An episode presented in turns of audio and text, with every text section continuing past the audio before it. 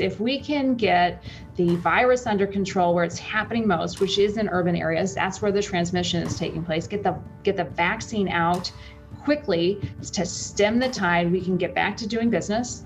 We can get our economy up and running again, and we won't have to continue to invest in uh, the COVID relief because we'll be functioning again as a community. I'm Jeremy Lakash, a retirement community C E O living in Eureka, Illinois, and you are listening to the Vance Crowe Podcast. Welcome back to the podcast. I'm glad you're here. Today, we have one of those rare political interviews that I do every once in a while. When I encounter a politician that I find to be particularly intriguing, I invite them on the podcast. I don't ever really want this show to be about politics. There's so many different shows about that that it doesn't seem all that important to me. But I met a woman that is forty years old and lives in the city of Saint Louis, is an alderwoman, and has decided to run for mayor.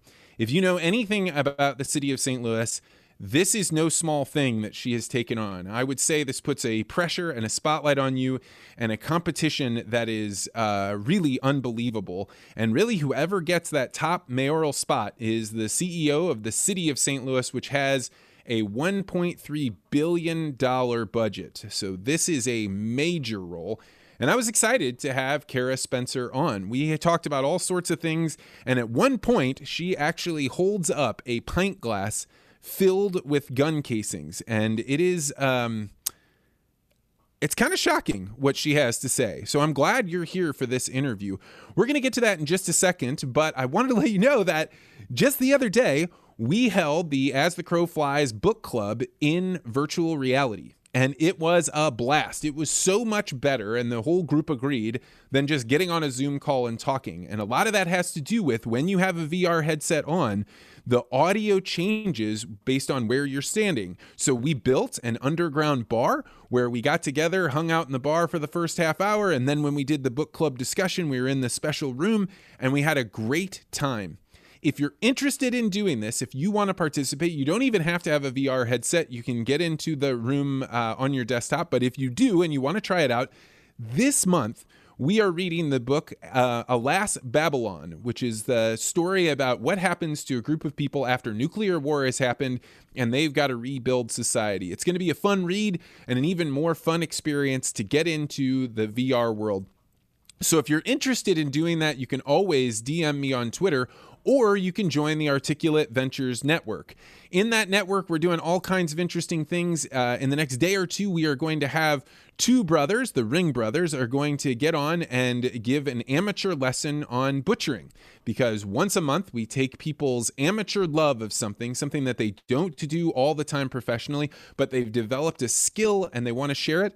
And we get together on Tuesday nights and we share those uh, skills. So it's a fun one. That is going to be a full house. And if you're interested, interested in meeting people and talking about everything from ham radio to how to butcher an animal, check it out. They're not always that prepper-ish. This one just happened to be that way, but I hope you'll join us.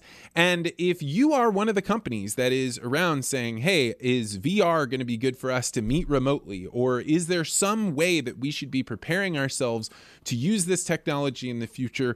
Know that the executive producer, Ben Anderson, and I have been working uh, around the clock to try and learn this technology, to get better at it, to make it more user-friendly. And we've started putting on workshops and field trips. So if your business is thinking about getting, uh, dipping their toe into this world, or you just want to have a great experience for a group of your employees, let us know by going to articulate dot ventures slash V R. All the links will be down below. I'm so glad that you're here. And now enjoy this conversation with Saint Louis mayoral candidate, Cara Spencer. Alderwoman Cara Spencer, welcome to the podcast. Thanks for having me today. So uh, interesting interview today because we don't normally have very many politicians on, the, but I was very curious to talk with you after I heard you giving a talk about why you wanted to be uh, mayor of the city of Saint Louis. And so I was excited when you accepted the invitation because I think we're at a very critical time in our nation's history where mayors are going to be more important than they probably have been in the last few decades. What uh, what prompts a person in today's day and age to decide they want to run for mayor? Well, you know, I never pictured myself being in public service, to be honest with you. Um, you know, in a general sense. Um, I am the first in my family to get a college degree. I studied mathematics at a state university here in Missouri. Uh, following that, I worked in the private sector for about a decade and a half, uh, doing mathematical modeling for big companies, primarily pharmaceutical companies uh, worldwide. Uh, had the great opportunity to travel around uh, and, you know, always made Saint Louis my home. I love Saint Louis. We are a legacy city with phenomenal assets, um, but we're failing to capitalize on them. We're failing to grow in any meaningful way. Uh, I have a son. Uh, we live here together in Saint Louis, and the violence is out of control. The racial segregation, we have some real structural issues that are preventing us from being the city we can be. So I ran for office for alderman, uh, which in this unreformed city is very similar to a city council person and, and, and a different, you know, different context. And I've been serving down at the Board of Aldermen for about six years and just decided it's time to take our city in a new direction. And so uh, I filed a run uh, to serve as the sort of C E O of the city of Saint Louis. So what is a mayor in Saint Louis responsible for doing? You know, Saint Louis is what's considered an unreformed city government structure. So uh, the mayor is, the, like I said, the C E O, um, but there is a, a trifecta of elected officials who have the real budgetary uh, power in the city of Saint Louis, and that the budget is set by the Board of Estimate and Apportionment, which is made up of the mayor, the comptroller, and the president of the Board of Aldermen. So the mayor really has the most staff, and so really directs a lot of that, but it is a dispersed set of powers, uh, that, at least on a budgetary sense.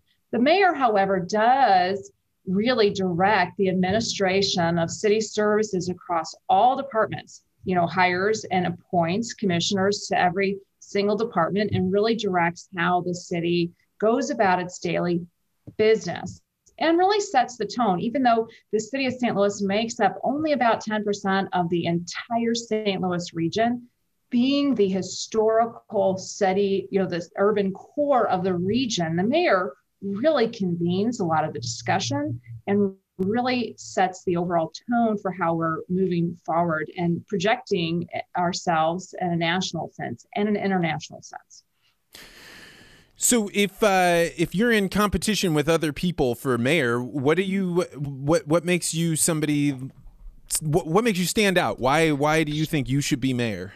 Sure. Well, I'll start by saying I'm the only candidate in the race that hasn't already run for mayor and lost. Um, and you know, I, I bring that up not to take a dig at my opponents, but really uh, just to highlight that I am a new way of doing business. I have taken on significant citywide issues with a tenacity, uh, with a work ethic, and with a real digging into the details of things and the facts, understanding the real structure of some of the deals that have been positioned before voters and the general public here in the city of Saint Louis, and um, have always been on the right side of issues, not just uh, on the issue side of things, but really digging in. I mean, in politics now, it's easy for a political uh, position to be taken, you know, stand on the right side. But what do we actually get out of that? What are we actually doing? What are we accomplishing?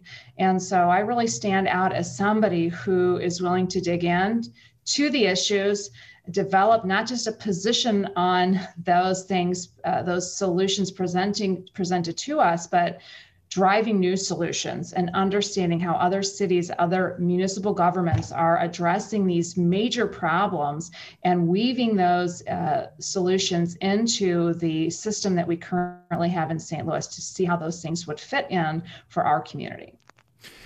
You know, as I think about uh, political office, I, I think everybody, well, I don't know about everybody. I'll just speak for myself. I went, you know, to college and was very uh, idealistic. And then you get done with college and you kind of develop a political nihilism that I don't think has exactly worn off. In fact, I would say for me, uh, political nihilism has has deepened. But at the same time, I, I want to say, like, somebody has to go in there. You want to have a good person in there. And yet it seems like such a pit for somebody to get involved in. God. Do you have that perception that it is a pit that you're climbing into, or do you not have the nihilism? It is a pit. No doubt about it.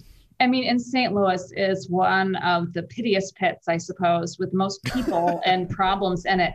We have two hundred seventy-nine municipalities. I'm a city, I'm a council person. I'm one of six hundred seventy-nine elected officials in Saint Louis.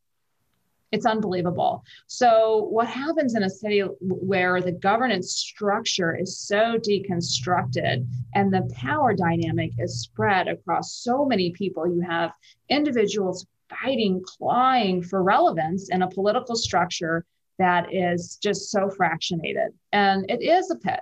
Uh, but I am committed to Saint Louis. I'm born and raised here. I love this city, and I want this community to be one where my son, who's now nine, when he is of, you know, age to get a job, can find an opportunity here and continue to live here. And right now we are sputtering out of relevance. Our population has stagnated for four decades. If we do not change course now, who's going to do it for us? It's just not going to happen. I look ahead at the enormous amount of opportunity uh, as we see major shifts in human capital throughout the world following a global pandemic like COVID nineteen, um, and looking ahead at climate migration and what that means for a Midwestern city along the largest body of free-flowing fresh water in the United States. The opportunity is endless, not to mention the technology hubs that we have here, the, the intellectual infrastructure that we have to capitalize on. The, in, the upside is enormous. And you're right, it is a pit. And it's going to take somebody who understands the, the deficits that we have and how to operate in such a dysfunctional political system. And I've had the opportunity to do a lot of that at the Board of Aldermen.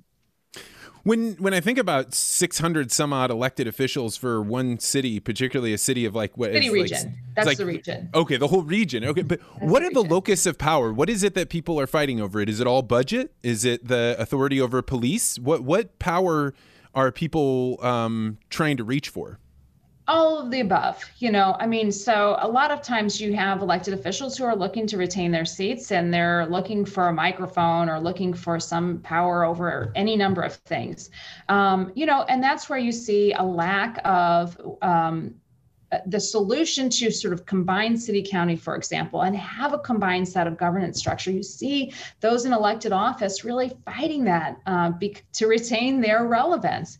Um, but right now, uh, one of the interesting opportunities I'm seeing throughout the Saint Louis region is a real paradigm shift in that those individuals who are in elected office who would stand to lose little of their parochial power, if we do combine in some meaningful way, are championing that precisely because they have come to realize that uh, failing to do so is going to result in the same old stack. Nation that has plagued us for the last four decades.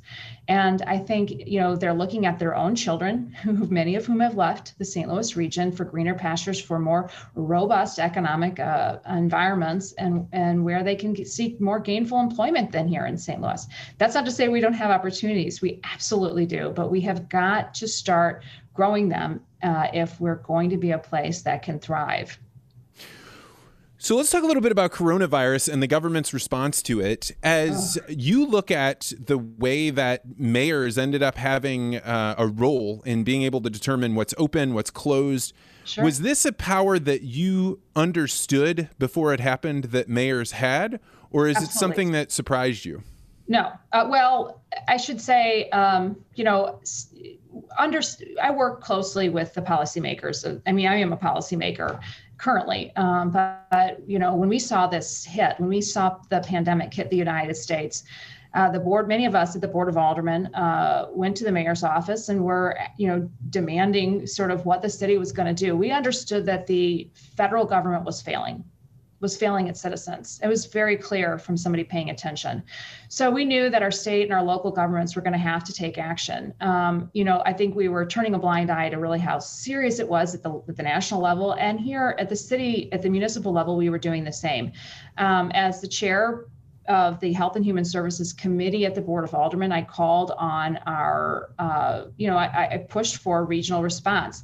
Uh, I, I will not take credit for that. I was not the only one pushing for that, but certainly was behind the creation, behind the effort to create the Regional Pandemic Task Force, which is a regional group of uh, healthcare advisor, professionals in the field to help guide the political apparatus. Under no circumstance should somebody who's seeking re-election be making decisions on public health, you know, with the future of their own political well-being at the center of their decision-making. Now, that's not an accusation at the current administration, but, you know, I do have worry, I do worry that when those those decisions are made politically, um, they are outside the best interests of the general public. So having professionals, the pand- we we created a regional task force made up of, you know, folks from the regional healthcare systems and professionals in the area of disease uh, control, et cetera, the universities, the phenomenal universities we have here in Saint Louis to really guide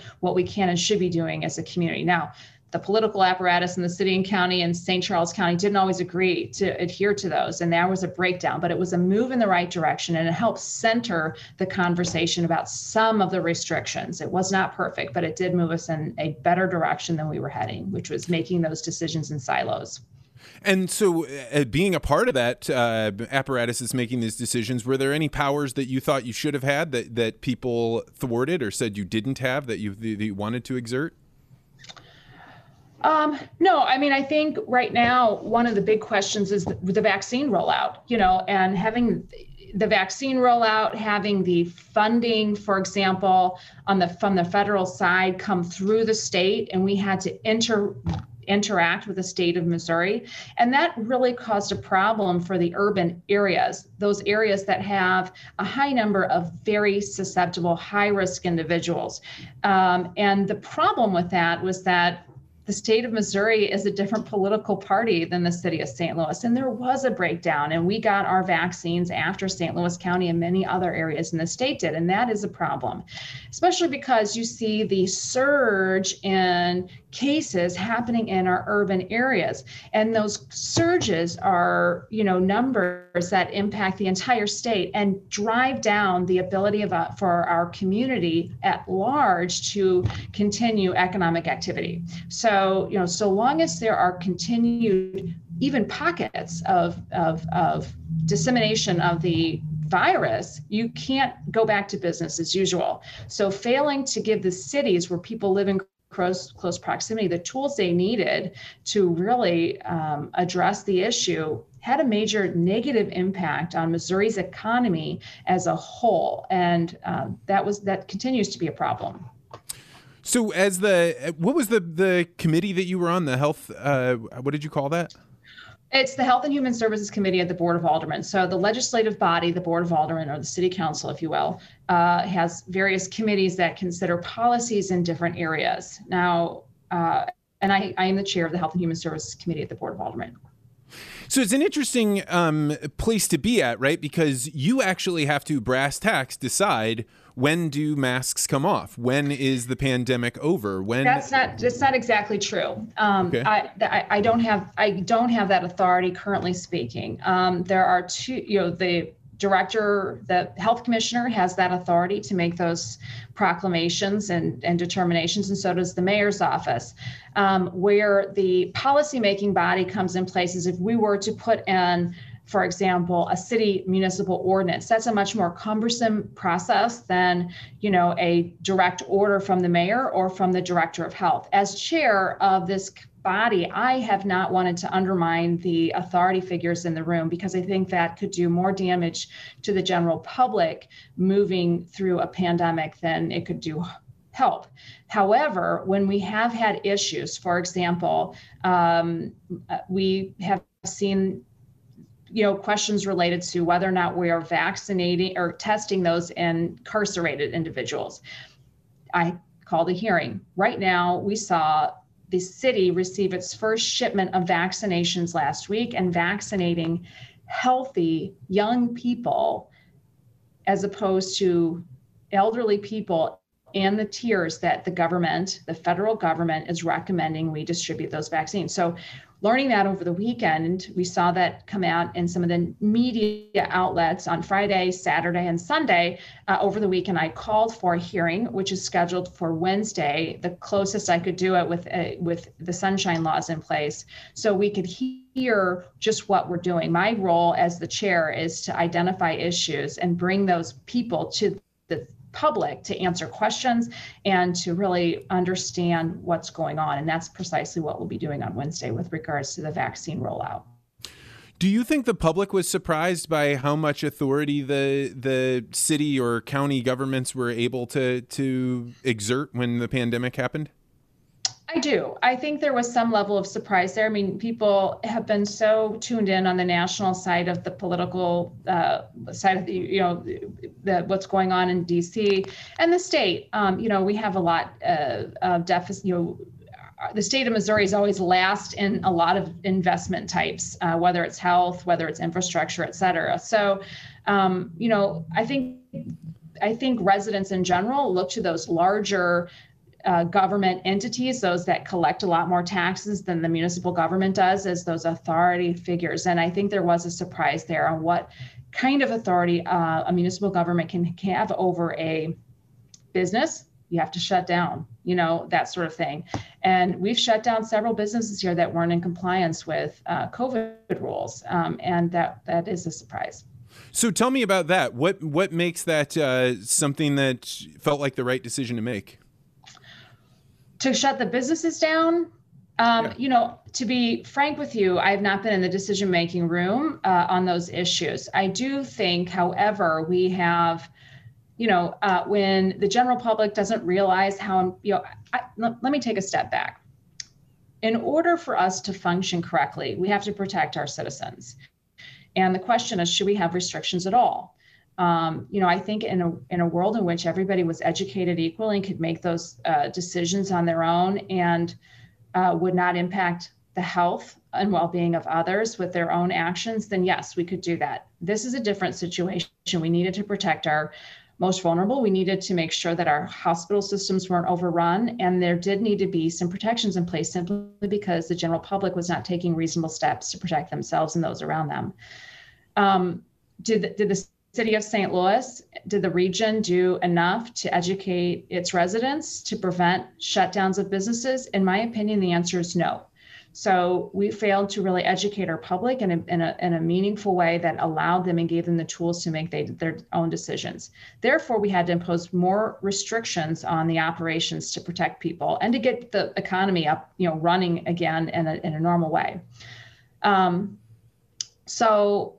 Um, you know, the fact that recently, uh, last week, the city of Saint Louis closed down five businesses for failure to adhere to those guidelines. Um, I will say that, you know, we do need, when we when we put in restrictions and people, business owners are failing to adhere to them, it is important that the city, that the government that puts those in place takes action. Yes, it's the same thing if we tell people you can't shoot guns in the city, and you shoot guns and you don't do anything about it, it only makes the problem worse. So, well, I don't know that it's fair to compare it to shooting guns in the city to running your business, but I take your point that, that if well, you've created a rule, then it's it's it's it's not very uh, it's pretty disingenuous to not apply the rule if you've already have it. I think the most important thing is really to give those businesses the tools they need to succeed in the guidelines. Um, you know, I, the small the the. The impact this has had on businesses is unprecedented, and it is going to be incumbent upon the city and all levels of government to come in and make sure that our businesses have the tools they need to get through this at the end of the day. I'm, I am uh, very concerned about how those funds will be distributed, you know, with this next aid package, whether it's one point three trillion or whatever the compromise between Biden and the Repub- you know, the Republicans are at the end of the day. Uh, but that needs to be administered in a way that is going to jumpstart our economy, you know, and, and make sure that we're, you know, going to be able to get through this in a fiscally healthy way. That's that's a very important piece. Uh, you know, I mean, our physical health is important, but, you know, um, we could be devastated economically. Uh, I don't think that's going to happen. I think we're going to be able to pull through this, but, you know, um, making sure that um, Yeah, I mean, making sure that when we have when we have those guidelines in place, there have only been a handful of businesses that have really been egregious, but that is that is disappointing, especially when they're posting videos online, and it's a when when it's a fra- you know flagrant just you know disregard for human safety is is problematic. So there's an interesting, I, so I spend a lot of time in the agriculture world, so people that are living in much less dense environments. And I think that one of the things that's very difficult for them to understand about the city is that it seems like the closer you get to dense environments, the the balance between safety and liberty uh, changes. So I, what is your kind of political theory about how you balance the safety of residents with the liberty that people have for being in a free country? It is a very tough question, Vance. Right now, I uh, mentioned to you on the front end of this, I was, you know, doing a run in my neighborhood. I run every morning, usually earlier than I was able to today, but I pick up bullet casings uh, in the streets of my neighborhood. Um, I just happen to have this sitting on my desk as I normally do, but this is, I've collected these in my neighborhood since June. Those are bullet casings. Geez. Seriously. Um, you know, and the reality is that those, many of those bullets are shot by children. The majority, I don't have the figures yet, but I do know a good number of the carjackings that take place in the city of Saint Louis, and there are a lot of them, are done at the hands of children. You know, I was held up myself, assaulted at gunpoint by a young man who had simply turned eighteen the week before. You know, the, the reality is when our children who haven't fully developed, you know, they don't have a fully front, fully developed frontal lobe, are carrying around guns, and we don't have paths, we don't have an underlying economic um, environment that has a job, a livable wage for them at the end of their uh, educational career, um, we, we are putting ourselves in danger. So, you know, I do think it's time for the city, the state, to have some level of protection uh, from children and guns, and to protect the children themselves. So do I want to take away civil liberties of people? Absolutely not. Do I want to prevent people from owning guns? I don't.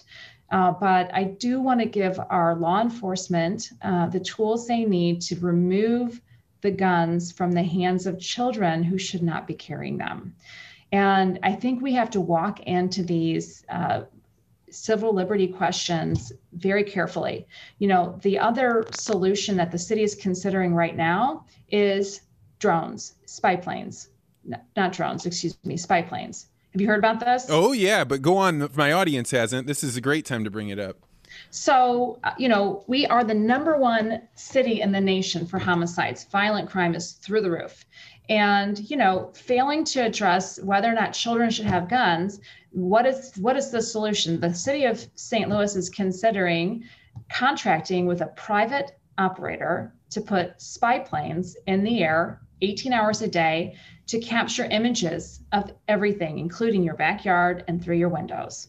And that individual company, that private operator, would own those images and presumably have rights that we can't even guess at right now to do uh, to to to use that information. And that is an egregious abuse of civil liberties, in my view. And if we do not have protections in place to protect uh, the information we're collecting about our citizens, we have no right to be collecting it, period. Yeah, I uh, actually got that sent to me by a drone operator who told me, you know, the amount of money that you'll spend in fuel alone running these drones is going to be so astronomical as to, if you are trying to put it forward as this is an economical way to police your citizens, you're playing a game that's um, that's that doesn't seem to be um, with all the cards showing. Well, they're not drones, they're planes. And so the fuel is even higher than if you were just using drones in this particular proposal, Vance, but you're right. And I, you know, to me, if we don't at least have a protection of the information we're going to be collecting about our citizens, we have no right to be collecting it. I'm not for it. We did pass. It's scary to think that we would be allowing a private company with one principal, you know, we don't, you know, to uh, obtain information that has only been piloted in one other city with mixed results on whether or not it was even useful, and that we would be playing around with our citizens' private information in such an egregious abuse of civil liberties is crazy. Now, on the back end, you have to say, okay, now what do we do about crime? How do we start to address this? Okay, you know, should we allow children to have guns in the right of, in the public right of way? Can we start by saying that in a general sense, no, we don't want this? How can we take away, how can we, you know, make sure that when police are responding to, to, to something going on, that they have a reasonable expectation that the children that they're engaging with aren't harmed?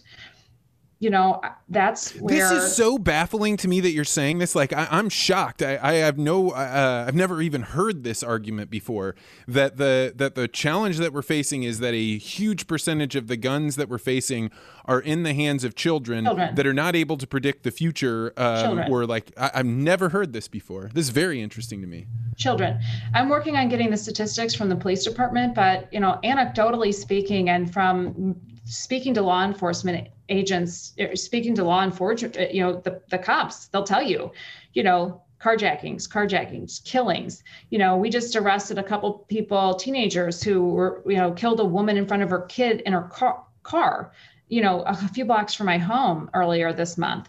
You know, it's really, really, truly horrifying. And so, you know, when you, when you have this, it's gotten so pervasive, the gun ownership model. It's just so pervasive that uh, that our children are involved. And what happens when you arrest a child and send them to juvenile, they're released. You know, we don't have a good system for dealing with that. So when when the social fabric is breaking down in such a uh, has broken down in such a significant way, um, you know, we have a city that's thirty percent poverty. We have a school system that was unaccredited for many years, just got its accreditation back, and it's really struggling to make sure that, that our children are educated.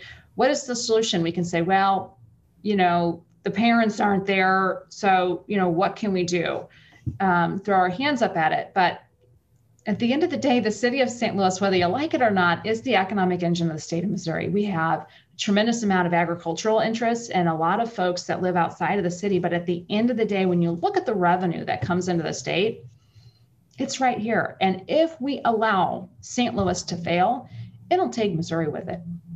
Now, on the other hand, if we start to address this and say, let's work with our urban partners here and let's figure out how we can partner on some things. We say, we don't want to take the guns out, out, out of the hands of our, you know, kids in Bolivar, Missouri. I don't, I agree with that. That's fine. You know, that's a totally different environment, but how can we deal with it here? It's just like when we are looking at contaminations in the air and dem- demolitions of buildings.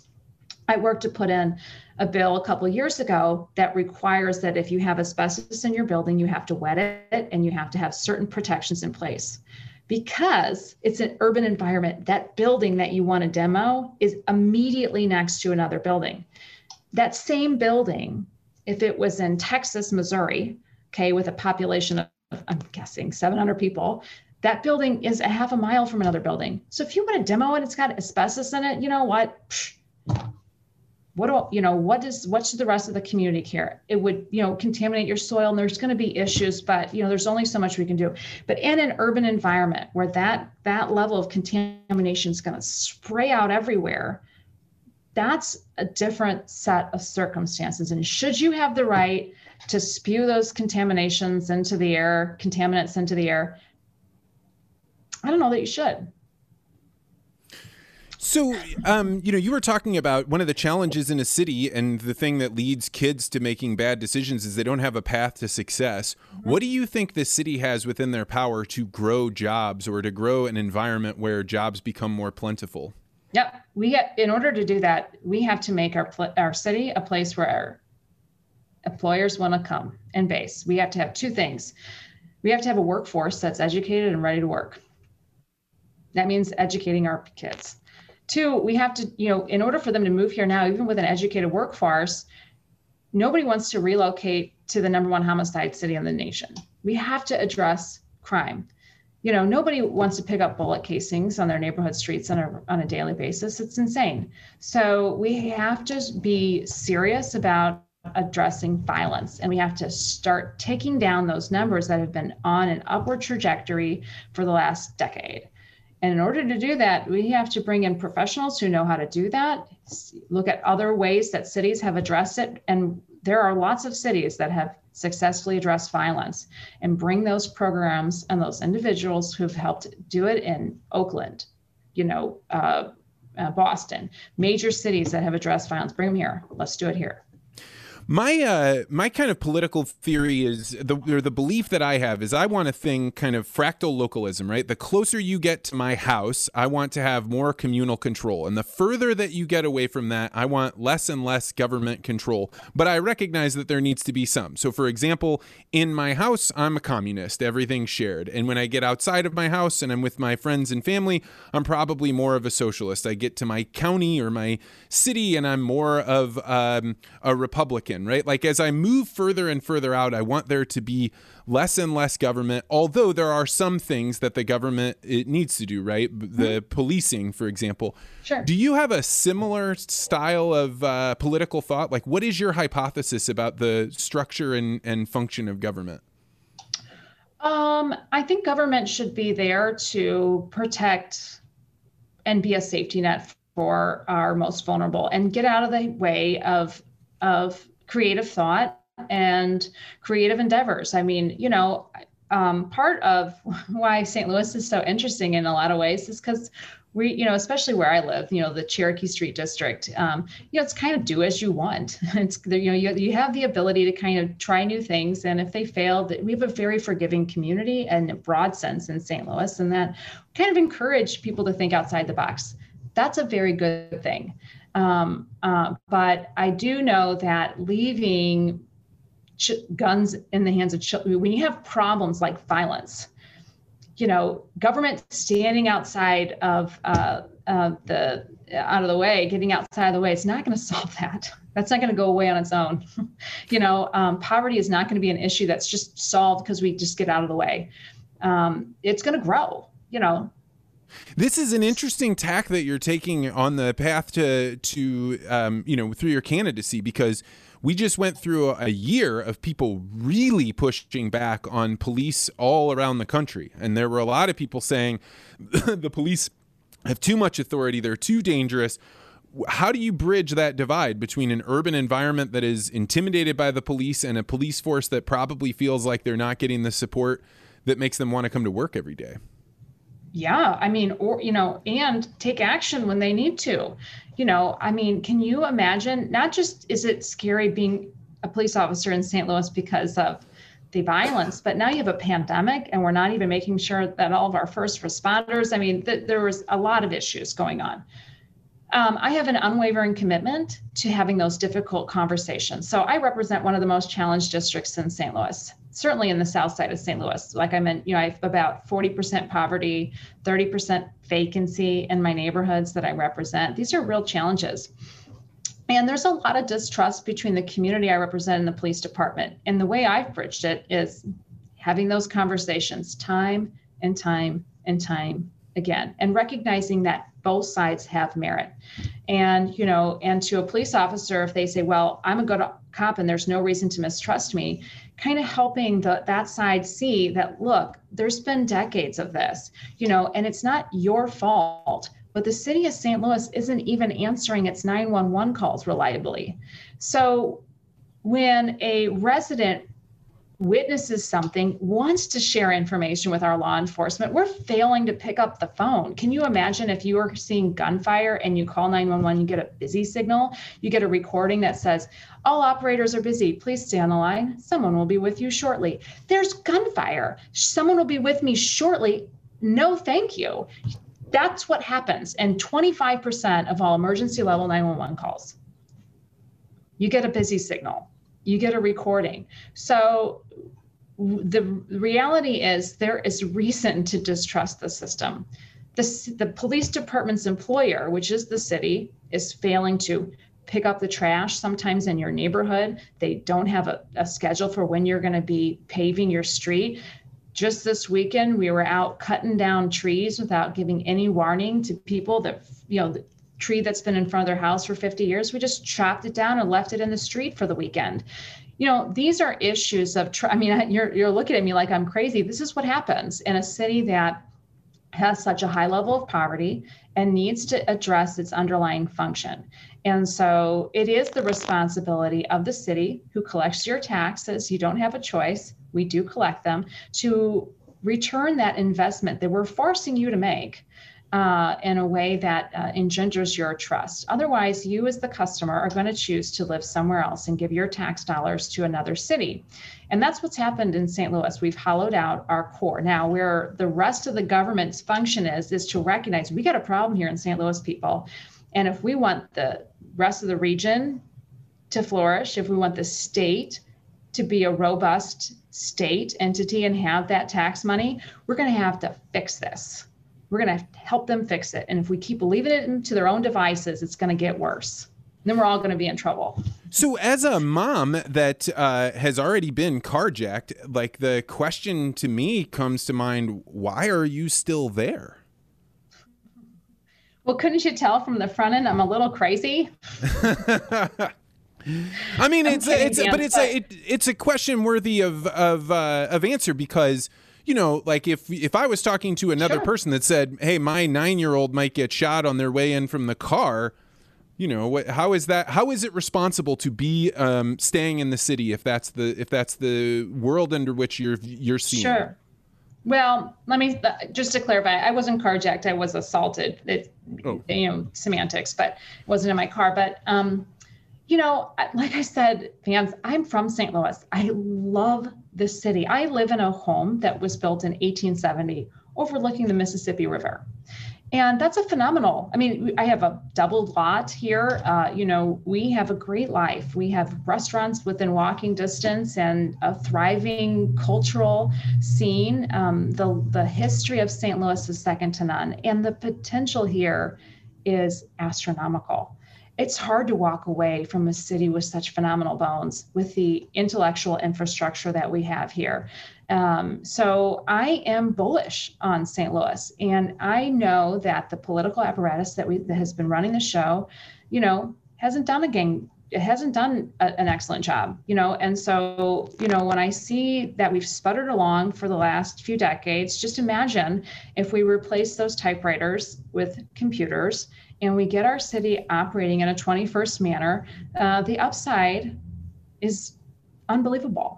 Who wouldn't want to take the helm and move well, our I'm, city I'm, in a new direction? Yeah, I'm with you on the, so. the joy of Saint Louis. I lived all over the world, including like D C and New York, and mm-hmm. I spent a bunch of time in Europe. And when I came to Saint Louis, and all of a sudden my mortgage was less than half of my rent in Washington, D C, and I was, you know, I had a backyard and a brick house and neighbors and restaurants. I loved it. So I'm totally with you. I I'm find myself uh, being flipped around on the way I thought this conversation would go. And I think that that speaks probably to my nihilism about uh, the political situation, because as I think about the role of a mayor, right, you're trying to make it so people can afford houses or that they can get jobs. And part of the problem is that you are facing the tide of national government, which, uh, you know, you made the mention there's going to be what, uh, three or six trillion dollars just added again to the uh, economy. And uh, as a mathematician, you might be a good person to to ask this. What is a trillion dollars? How does anybody even understand that? And then how do you be a mayor in a city where money, where where the value of the dollar must inevitably go either up or down, but it's not going to stay the same when you're adding mm-hmm. a trillion in? Well, the, yeah, the one the trillion dollar uh, proposal that the Biden administration is considering right now, I'm not uh, as up to speed on all the ins and outs of that, particularly, you know, in some in some way, because I don't know what the val- you know what the end of the result is going to be. I want to see investments in our cities. Now, I know that might not uh, speak to your audiences, but you know, the reality is the uh, cities, if we can get the virus under control where it's happening most, which is in urban areas, that's where the transmission is taking place. Get the get the vaccine out quickly to stem the tide. We can get back to doing business. We can get our economy up and running again, and we won't have to continue to invest in uh, the COVID relief, because we'll be functioning again as a community. That's what I want to see. And then, you know, I it's imperative for me to know whether or not we're going to be giving out stimulus to individuals, or we're going to be shoring up the government, the basic functioning of our governments. You know, we have to bail out businesses, but At the end of the day, cities are businesses too. The city of Saint Louis is a billion dollar a year entity. That's our revenue on a regular basis, one point one billion dollars. Uh, part of that is an airport that the city owns. A significant amount of that is. We have a water department, and we have a, a few other things that we handle as a municipality. Um, and, you know, we have to, it's important to understand that bailout is a lot of money, but where is it going to go? Um, I would like to make sure that um, our business community is able to come back in full force, so that when, you know, we've been all caged up for a year, I, you know, the citizens of Saint Louis want to get out and spend the money that they do have, that they, those who continue to be employed through the pandemic um, uh, have seen some savings built up. And I want people to spend it here in Saint Louis. So that's, you know, but it really is going to depend what that one, that whether it's one trillion, one point six, or whatever it ends up being, where those funds are going to be allocated for the recovery. What comes after a trillion? Oh my gosh, is it a, uh, I'm embarrassed that I don't know the answer to this.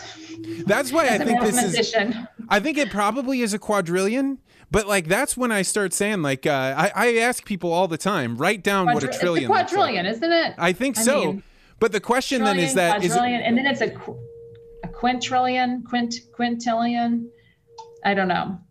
So this is maybe part of my like political nihilism, right? We're talking about numbers that are mm-hmm. so large that no human mind can even understand them, let alone be able to distribute them within the matter of a few weeks or a few months. So in some ways, it feels like when we talk about a trillion dollar stimulus, it's like we're talking about magic money that, that will be like floating around in the world. And yet it's real because its, its consequences are real. You're right. You know, I mean, Vance, you're right. I mean, that's just like, you know, th- it's hard for a human mind to wrap its head around, uh, you know, th- even three hundred thousand vaccines. How, you know, the city of Saint Louis has three hundred thousand people, and we need to get every one of them vaccinated. Um, but without a real tiered plan of prioritizing where those need to go, it's mayhem. And that's what you saw take place over the weekend. You know, the city got three thousand nine hundred vaccines and didn't have a constructed uh, approach to how it was going to make sure that the most impacted people got it first. You know, the part part of the thing, part of the situation here is, if I get it, I am a forty-year-old woman who's white and healthy. You know, I'm not going to die from COVID. I'm just probably more than likely not. But if my mom gets it, she might. So, and she will probably end up in a hospital or under medical care during that uh, experience, that illness. And that's gonna overrun our healthcare system if we have too many people. You know, if if the regular general public of, you know, twenty to forty, fifty year olds are getting COVID, it doesn't really impact our underlying economy. Well, what does is when we, you know, let those vulnerable populations get it and overrun the hospitals. So that's why it's important for an for the economic activity of a community to make sure that the most vulnerable people get it first, so that we have no no no danger of overrunning our healthcare system. That is where we are failing right now. So if you were mayor, and uh, mm-hmm. what what would uh, coronavirus being over look like? How would you know when coronavirus is done? And then second, once it's done, what would you do? What would you arrange the city to do as a way to mark that event? Uh, how we know, you know, I, I think, you know, first of all, making sure that the public is getting vaccinated in a clear, constructed, organized way. Um, and that's not happening. So, you know, coronavirus isn't over until the majority of people have either been vaccinated or had exposure, and we're not seeing the spread. So reducing those spread numbers, we are seeing that go down, which is a good thing. But when the hospital systems, the medical systems are in no longer danger of being overrun, then the economy can start to get back to normal. And um, that is where uh, we need, that is where we need to be laser focused on. And how do we protect the most vulnerable citizens so that they're not, that we don't have unnecessary deaths in our community? Um, and then, you know, what is the city going to do to, uh, when we, when we, when we get, what was the second pol- yeah, follow-up? Yeah, well, when coronavirus is done, you know, like, like uh, we tossed John Glenn up into the orbit, and he went around seven times, and we threw ticker tape parades in every city in the United States, right? So w- what do you do to celebrate a moment where you've gotten past some global pandemic, and how do you use that celebration to make the city better? Oh, I mean, we should celebrate, uh, you know, I mean, I would love to see us celebrate outside in a, you know, celebrating our own awesomeness, you know, the music, the culture that we have here. We have phenomenal musicians from jazz to, um, you know, spoken word and, you know, rock. We we just have an incredible amount of creative uh, individuals here. So celebrating ourselves and being able to be around each other. I mean, uh, I consider myself somewhat of an introvert, uh, but even I am at my wit's end, you know, with, you know, just seeing the same people every day. So I'd love to be out uh, and celebrating a healthy gathering of human, uh, human beings. I uh, back back when the coronavirus first started, I interviewed a guy named Geoffrey uh, Geoffrey West, who's uh, famous for How Do Cities Have Emergent Properties. He's a phenomenal uh, philosopher out at the Santa Fe Institute to think about how do cities grow. And his point was you should have festival after festival after festival and try and make it so you have as many people coming together as possible. And I was talking with my buddy uh, Travis Liebig and then uh, just a few other people, uh, Robbie McGee being one of them, and they have an idea that I think I, I want to drop to you, and if you get to be mayor, I think we should try and do this, which is to have uh, either a Formula One or an IndyCar race in the city of Saint Louis that goes all up and down the various streets and shows off the city. I think this is a very, very interesting idea. Hmm. How would you do that in a city? Is it like the the bike? The, you know, we do this the bike race every year. Right? Yeah, I think you would just, uh, you know, decide on a day and you'd block off just like you do with the bike races where they kind of block sure. off those parts and do it like you're an Italian city that uh, is running these races. I mean, it brings so huh. many people in, and everyone has that kind of need for speed and the adrenaline and the excitement, and you could have art festivals. You could somehow combine it with uh, metro areas. Like I, that's my, that's my push right now. I love it. I think it's a great idea. I had never honestly thought about it. I mean, especially going down by the arch and kind of weaving into some of the neighborhoods. Um, I think it's fantastic. Um, huh. I love it. Okay, Cara, I am so grateful for your time today. If people wanted to learn more about your uh, candidacy and what you stand for, what should they, where should they go to find that out?